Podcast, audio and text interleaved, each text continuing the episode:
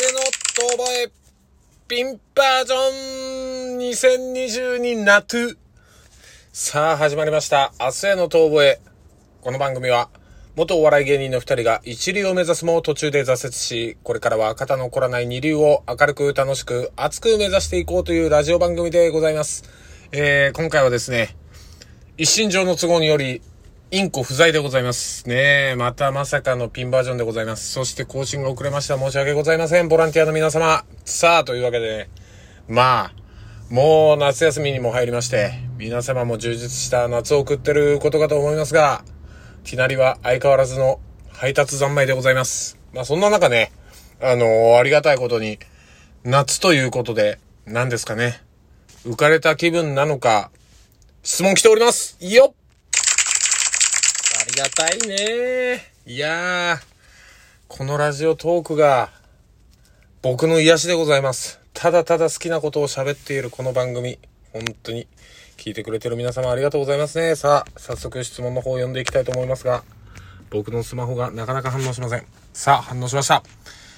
えー、ラジオネーム、鳥山明。マジ？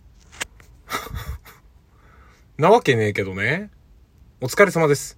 早速質問です。えらい業務的ですね。えー、夏休みの思い出とかありますか？夏休みの思い出たくさんありますけどね。やっぱり小さい頃、まあ小学生の頃とかの方があるかな。中学、高校はね、もうずっと部活やってたんで、で、もう夏休みはもうずっと、その部活の合宿やらなんやらで、まあ、なんて言うんでしょう。エンジョイした夏休みなんて過ごせてないですね。もう部活が本当に死ぬほど憎かったですね。柔道部だったんですけど。もう、中学高校はだからそんなに濃い思い出ないです。本当に部活の合宿で、あっちゃこっちゃ行って、強豪高校とか中学校とかでなんかそのこう、やったりみたいな。その練習試合やったり、トーナメント組んでやったり。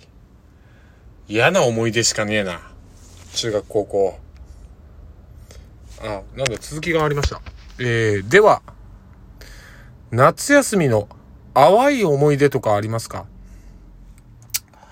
淡い？淡い思い出。淡いって言ってもいろいろありますけどね。淡い。いや、ねえな。夏休みの淡い思い出ってないな。では、お？あ、さらに続き。では、夏休みの淡くて切ない思い出とかありますか？なんでちょっとずつ多数システムなの？これ。鳥山さん。鳥山さんっていうのも、もうこいつ嘘だろ？絶対。大洞吹きじゃねえのか。えーでは、夏休みの淡くて切ない思い出とかありますか？だからねって。なんだこれ。淡くて切ない思い出？え？いや、ちょっと恋物語みたいなもんないっすかね。あ、いや、でもね、まあまあまあまあ、時効というか昔の話なんですけど、小学校の頃に、あのー母親の友達、母親の同級生の友達が、うちに泊まりに来て、あのーその、母親の友達の方にも娘さんがいしあの、一緒に遊びに来て、で、その子が僕と同い年で、なぜか小学校4年生か5年生ぐらいだったんですけど、一緒に寝ることになりまして、切なかったっす。いや、もう、なんかドキドキ、なんでしょうね。小学生の頃だから、あれなんですけど、なんかドキドキして、なかなかこう寝つけないというか。で、なぜかそこに弟も参加してたんですけど、なんで弟いたんだよ、てめえ邪魔だよっていう思いがね、今すごくふつふつと湧いてきましたね。小学生ですからね。まあ、ただそれ以上何もなかったんですけど。いやー、そういうの、そういうのよなまあでもそれちょっと淡くて切ない思い出ですかね。その母親のおとも、友達の娘さん。なんか変なことはできないですけどね。そんな。小学生だからそんなも考えつかなかったけど。え？あ、これまだ続きありますね。ややこしい書き方してんな、こいつ。えー、こいつって言っちゃった。すいません。えー、鳥山さん。えーと、では、夏休みの淡くて切なくて、ちょっぴりエッチな思い出とかありますか？いや、淡くて切ない思い出はさっき言いましたけど、ちょっぴりエッチが入ってくる。あ、あ、と、でもそっから、その後か、その後の年だから多分小学校6年生とかですかね、もう僕性の目覚めが早かったんで、あのー、小学校5年生にしてマスターベーションをマスターベーションしたんですよ。あの、包み隠さず言うと。で、その、あの、やっぱり性の目覚めが早くて、で、その、ちょうどいい感じの、その、性の目覚めた時に担任の先生が26歳の、まあ、これ前のラジオトークとかでも言ってると思うんですけど、あの、26歳の女性の、あの、F カップの先生だったんですよ。で、その先生だったので、なぜカップ数を言ったっていうね、本当にすいません。あの、昔の思い出ですから。で、その先生が、まあ、やっぱり夏と言ったら、プールの授業あるんですね。で、やっぱ小学校の担任の先生ですから一緒入るんですよ。ね。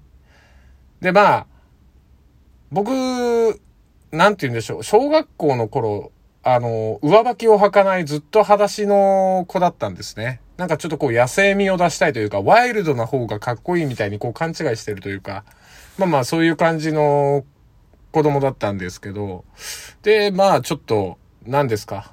ワイルドさのためにあの、なぜか水泳の時にゴーグルつけないようなやつだったんですよ。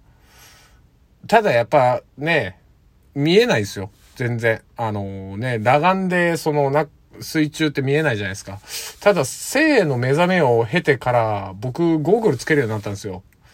まあ、シンプルな理由なんですけど、あの、その、F カップの先生の、胸みたいから水中で。ええ。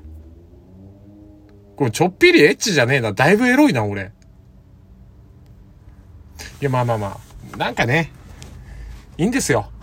こんな、こんなやつもいるんだぐらいでこう捉えといてくださいね。あんまり気持ち悪いみたいなのやめてくださいね。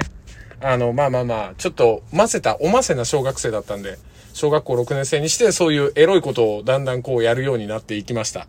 え、私。すいませんね。そして鳥山さん、あの、この書き方はすごいな。なんか、ずっと下にスクロールするとなんか出てくるパターンですか？えー、続きまして、では、ああ、どんどん足していくシステムなのね。もうシステムは理解してるけど。では、夏休みの淡くて切ないちょっぴりエッチな思い出はないのは知ってますが、うるせえ、あるよ。あったよ。今言ったんだよ。宿題はすぐやる方でしたか？ええ。まあ、今の人生 T なりゆき、なりゆきで生きてる私を知ってる方はもうわかると思いますが、ええ、やるわけねえじゃん。宿題なんて。あのー、全く計画的に進んだことがないです。私、小学校1年生から多分計画的にやったことないです。あのー、一番こっぴどく怒られた時が確か、小学校3、4年生ぐらいの時だったんですけど、宿題やりなさいって言われて、やったふりをしてゲームをして、で、やった宿題を確か、なんか、母親にチェックされるっていうのがあったんですよ。なんか夏休みの最後の方に。なんで母親も夏休みの最後の方にチェックしたのか覚えてないですけど、まあやってないです、じゃないですか。もう、アシュラのごとく怒られて、あの、ほんともうギャン泣きするぐらい怒られて、で、やれと。やらんと夏休みの最後にあのリンゴ狩りを家族で行くみたいなの計画してて、めちゃめちゃ楽しみにしてたんですけど、それ連れて行かんぞって言われて、泣く泣く2日ぐらいでもう本当に絵日記とかもうなんかもう、適当ですよ。なんかもうそんなんは適当で、なんかもう数学、国語とかなんかもうそういうのも全部、なんとか終わらせて、ただその時あんまり、もうずっと鉛筆持って泣く泣くやってたから一日中。あの、今でも中指にペンダコがあります。その時できました。このペンダコを見るたびに思い出します。私は夏休みの宿題を最後までやらない子でした。そして今でもやらなきゃいけないことを後回しにするタイプです。皆さん、明日やろうはバカ野郎ですね。でも、それがいい。そんなこんなで、今回のラジオはここまで。